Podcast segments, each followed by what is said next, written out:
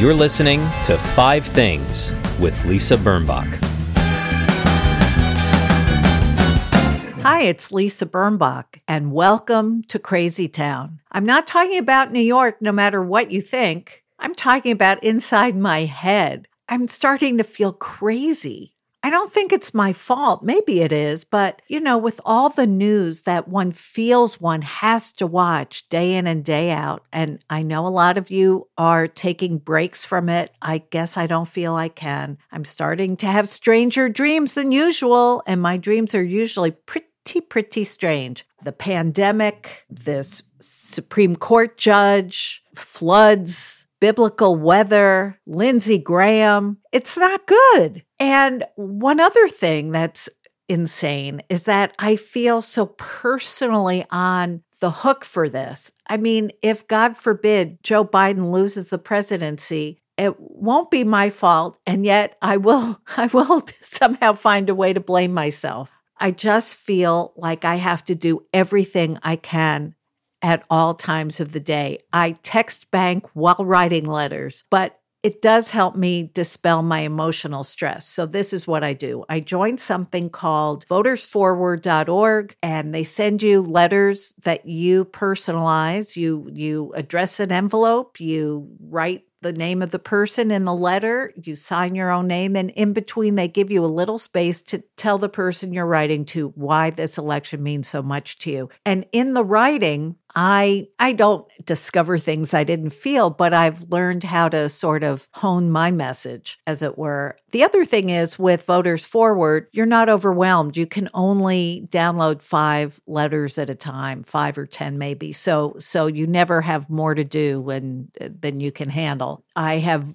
signed up with a group called Writers Against Trump oh, did I give away my point of view? And I have been tweeting with them, tweet banking for voter registration. And out of maybe 2,000 tweets I sent, I got quite a few abusive ones, but I did register maybe four voters. So that's four more votes. I do feel like voting is the most important thing we can all do. And until that right is taken away from us, we need to exercise it. This week's guest also believes in the political system when it works. He is Will Haskell. He is the youngest state senator in the Nutmeg State, also known as Connecticut. He graduated from Georgetown and is ending his first two year term and running for reelection. I wanted to talk to somebody his age and find out what it was about the system, about politics as we know it, that made him want to sign up for it. I mean, after all, we have not made politics look like an attractive uh, career lately. So he's a very interesting young man. But first, the five things that made my life better this week. Number one, Shipt, S H I P T. It's my grocery store. I used to be with Instacart. I wonder if they miss me. But Instacart, my my shoppers were uneven and then they stopped shopping in one of the stores I depended on. So I switched to Shipt, which I learned about from my BFFs, Amy and Danny. And guess what? The shoppers have been brilliant, and I used them in Los Angeles, and I loved my shoppers there. It costs the same as Instacart, but I find that their people are really great communicators, and we haven't had any boo boos. So good for them. Number two, I bought a green plant for my kitchen. I sort of felt it was a splurge. But you know what? I look out of the window in my kitchen right behind the sink a lot. I mean, the kitchen is pretty much where I spend half the day. And why not look at a interesting green plant? It's not a splurge when you think of cut flowers, which, you know, I love, but that is a splurge. But green plant, and I feel like it's giving back and I'm giving back to it. Is that is that sad? It's come to that. Yeah. my plant. I haven't given it a name. Don't worry. I'm not making it my friend. It's just a plant. I, I know the difference. Number three, Maya Rudolph as Kamala Harris on SNL. It's great to see her, isn't it? She's one of those people who just commits to a, a, an impression and commits to a part so well. I love her. It's just great to see her back on that show. Number 4, Boom Again. This is a brand new board game that my partner and I played with our friends Heidi and Robert on a pleasant, cool day outside in their garden. A man called Brian Hersch invented it. He invented Taboo, which some of you may know, and I think Super Scattergories also. So he's a very well regarded, venerated game designer. This is a trivia game for people born in the baby boom generation, of which I must confess I am. The game is so much fun. You fight a lot and you laugh a lot over trivia from the 50s, 60s, and 70s. The game pieces look like, well, they're they're all items that you might remember. I did not recognize roller skating key because I never roller skated, but that was one of the pieces. JFK campaign button, a 45 record adapter, and it was two hours. They went by in a flash. It was really fun. I'm sure it's even longer and funnier when you play with more people. So that is a good time during COVID. Number five, Dr. Fauci. Let's all really thank Dr. Fauci by wearing a mask. He's been sidelined by the administration, yet they're using his words taken out of context and editing them into pro Trump ads. That's a disgrace. Dr. Fauci, you're a treasure. You're a treasure to me. Coming up, Senator Will Haskell. Don't go away.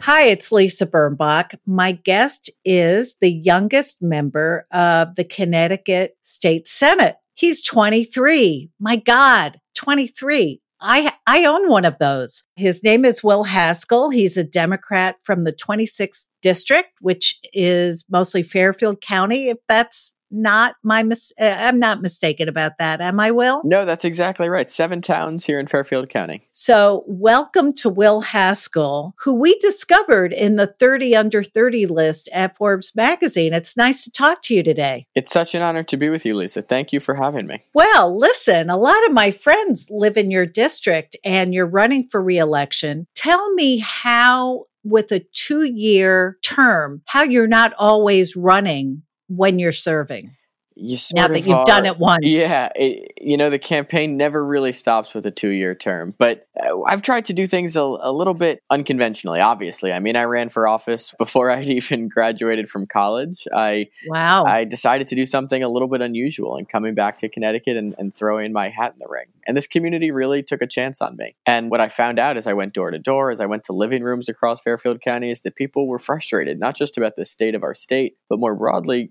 about the state of our politics. They wanted to see change. And I was running against somebody who'd been in office for longer than I'd been alive. Uh, Seriously? Yeah. A, a, big belief of mine, Lisa, is that people ought to know who their state senator is, even if they disagree with me on every issue. They ought to have my cell phone number. Let They ought to know that I'm coming back and hosting town halls regularly. So, in a sense, yeah, the campaign has, has never stopped. I held 73 town halls. I've, I've gone to meet with commuters at the train station before the sun rises. I, I talk to constituents every single day as I drive up to Hartford and as I drive home. So, yeah, a two year term is, is tough, but honestly, this campaign season doesn't feel all that that much different from just being an elected official because our job, whether we're campaigning or not, is just to be accessible. Yes, absolutely. So, a lot of people your age are very anti politics. They're very turned off to the process. My own personal 23 year old exhibit, as I call her, she has a lot of friends who don't plan to vote in this general election because Bernie didn't get the nomination and the Biden Harris ticket is so corporate and so on. How did you end up being a believer in the system? Well, for one thing, uh, rather than throwing up our hands when we watch a debate, um, like we did the other day with the president and the Democratic nominee for president who couldn't seem to get a word out, I think that a lot of people in our generation are deciding to roll up their sleeves instead. I know that our generation gets a bad reputation for being sort of apathetic, but there are reasons to be optimistic. Young people, they're not just going to be at the ballot box this November. Many of us are going to be on the ballot. One in 10 eligible voters this year is going to be below the age of 23. That number number doubles when you look at voters age 29 or younger. I think wow. that the youth vote is actually going to play a huge role in determining who our next president is. So I've spent a lot of time over the last two years going to classrooms, high school, elementary school, middle school, college classrooms, talking with students about what they want to see out of the future. I think that they hold a really unique perspective that right now is being overlooked by a lot of people in government. But the solution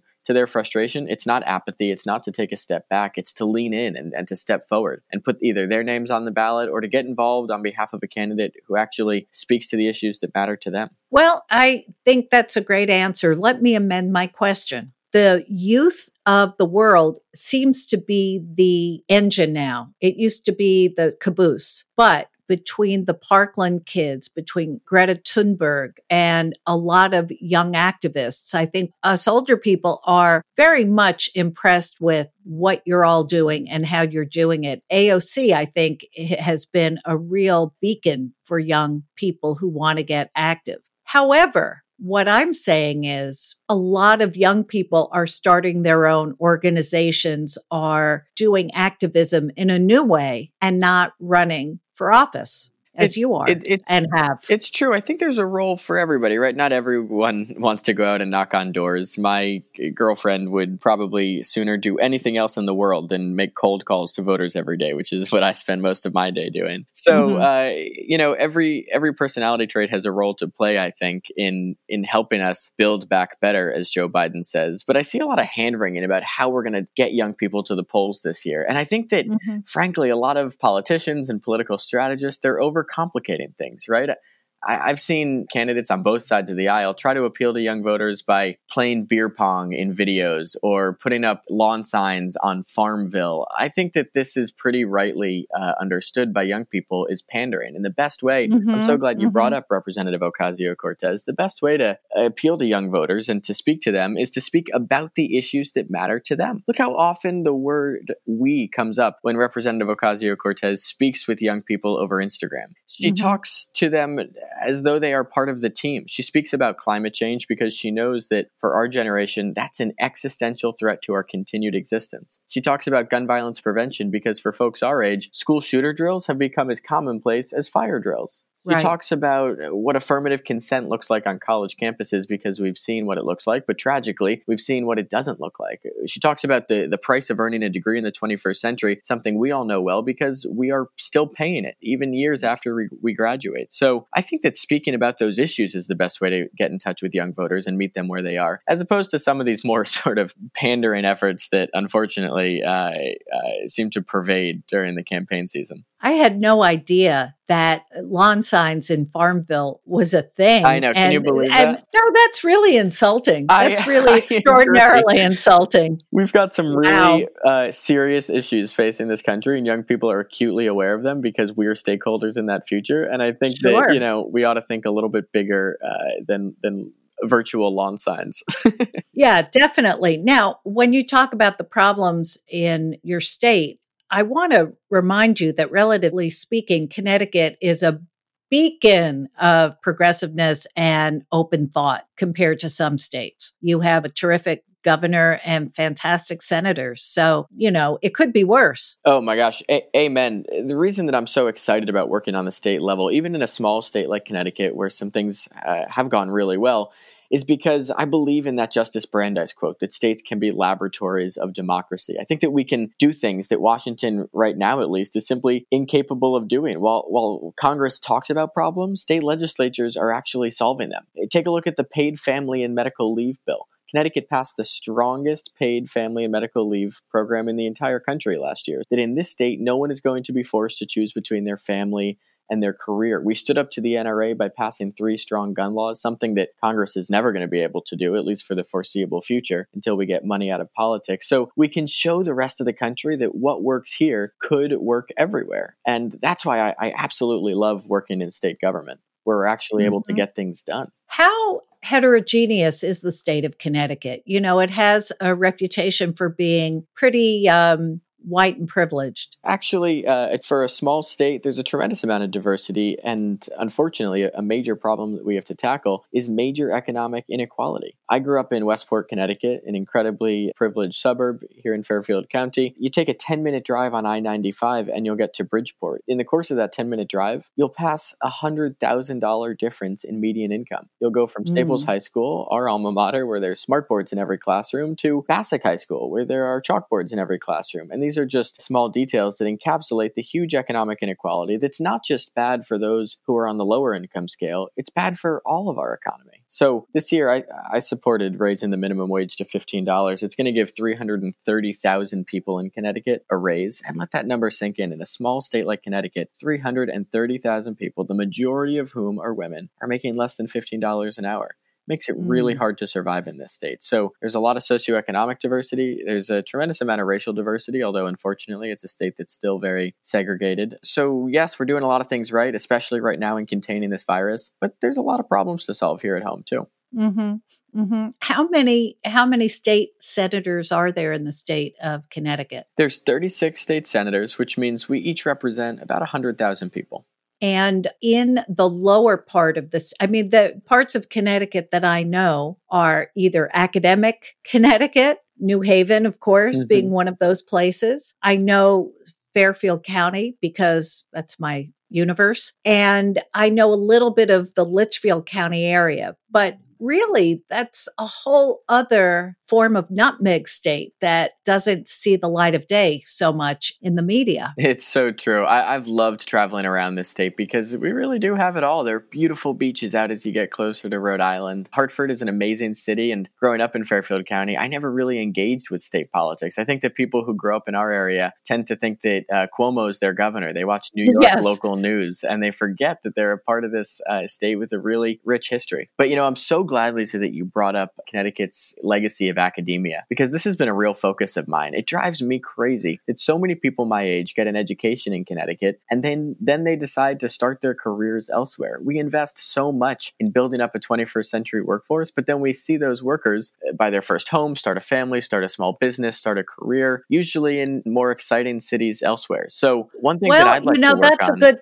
that's a good point. Yeah. But as you yourself, you went to Georgetown. A lot of people who go to Georgetown go there for their access to Washington politics and stay in Washington. You know, it's a rare kid who goes back to his hometown to start a career unless they have to go into the family business or choose to go into the family business. That's true. I, I got to give Jason Kander credit. You may know the, the former Secretary of State Absolutely. from Missouri. He came to Georgetown's campus in my senior year and gave a great speech. The line that I remember most is look, if you want to make a difference for your family, your friends, community, for your hometown, then you've got to go back to your hometown.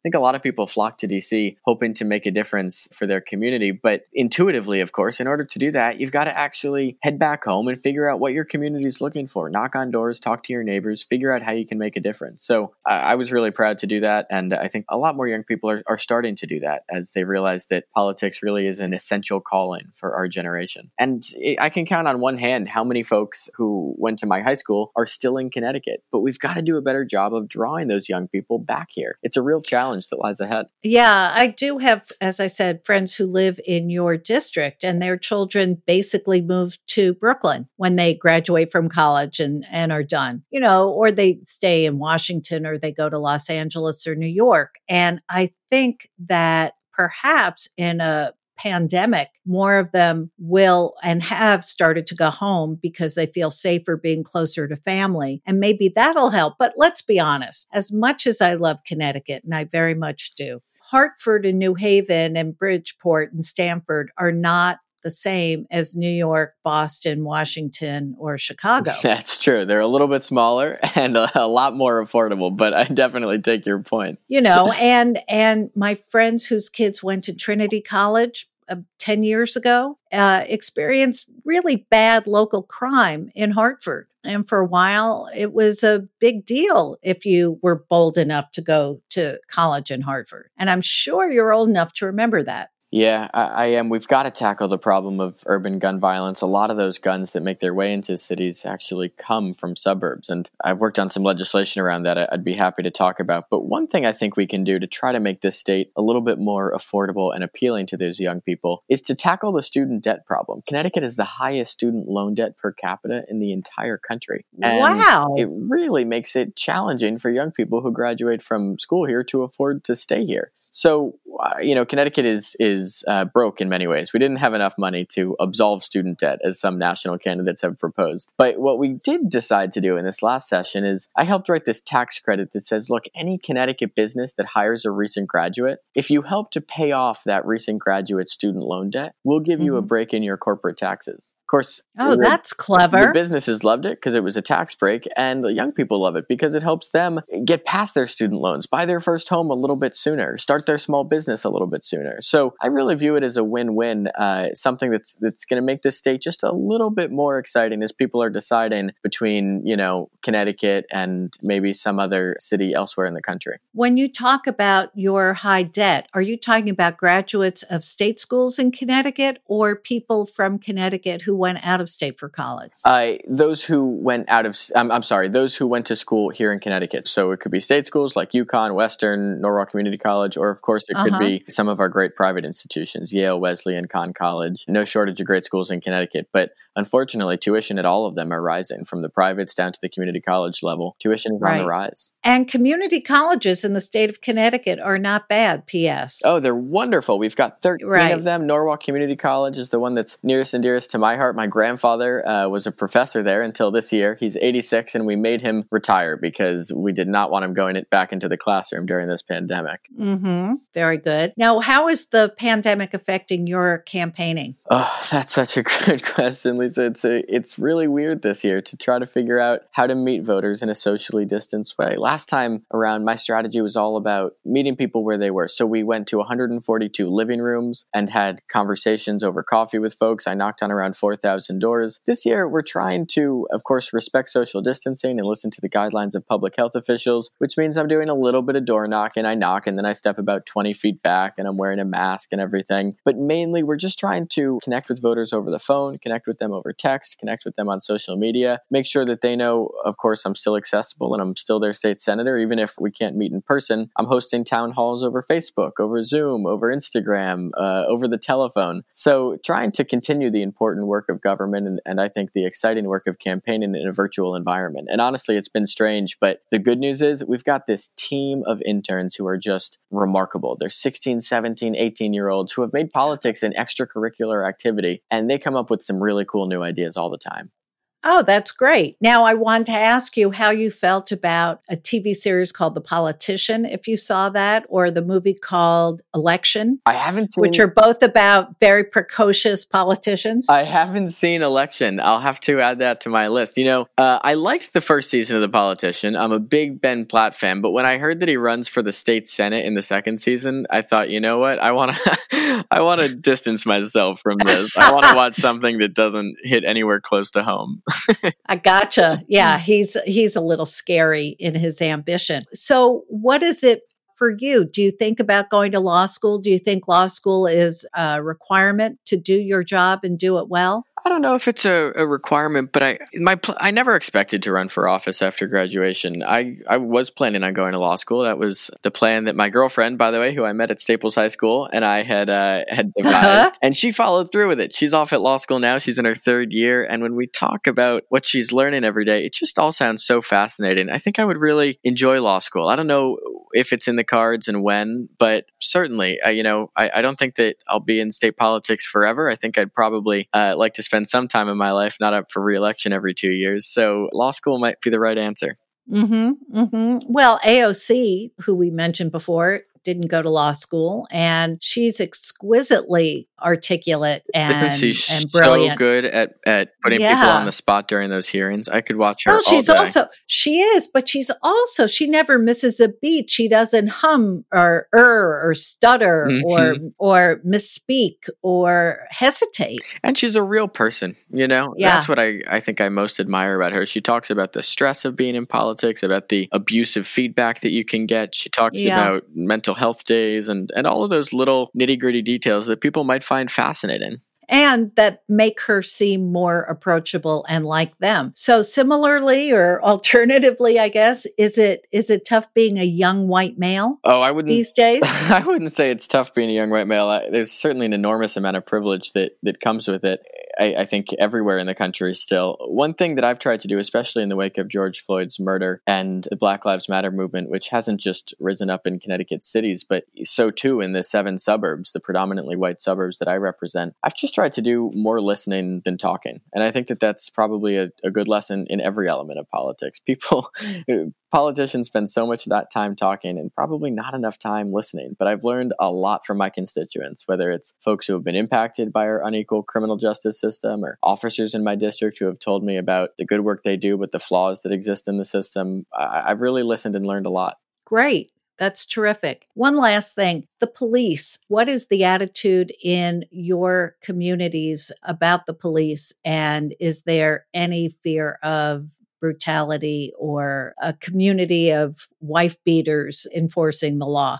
Well, we went up to Hartford this year, uh, just a few months ago, and passed a police accountability bill that I think made some really important reforms in Connecticut. Of course, George Floyd wasn't murdered in our backyard, but there are instances of police misconduct here in Connecticut, and more broadly, we know we have a criminal justice system that disproportionately incarcerates people of color. So we passed a bill that mandates implicit bias training. I think this is long overdue, but it requires an officer to intervene if he sees or she sees one of her colleagues acting inappropriately. It doesn't eliminate qualified immunity, but it qualifies it so that if somebody acts in a manner that's truly egregious, that they're if they're violating constitutional rights in a way that's wanton, willful, and malicious, well, then of course they should be held accountable uh, because no one is above the law. It, it requires body cameras and dashboard cameras. I could go on and on, but the bill took a lot of positive steps in the right direction. And to your last question, I'm going to continue listening and learning uh, in terms of what's needed next to fix this broken system.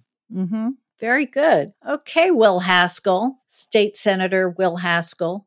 I think it's time for you to tell us your five things that make your life better this week. Five things that make my life better this week. Okay, this was a really fun prompt. Good. Number one, Socks that match. That is an infrequent surprise. I spend an inordinate amount of time every morning trying to find socks that match. So that's something that makes my life a little bit better. oh, can I say a jerky thing? Yeah. I'm going to say it. You live in Connecticut. You don't have to wear socks. That's true. That's a good point. Uh, well, I do a lot of door to door, you know, down these long driveways in Fairfield County. So socks are, are crucial, I think, if you're doing a lot of walking. okay, fair enough. Okay, number two.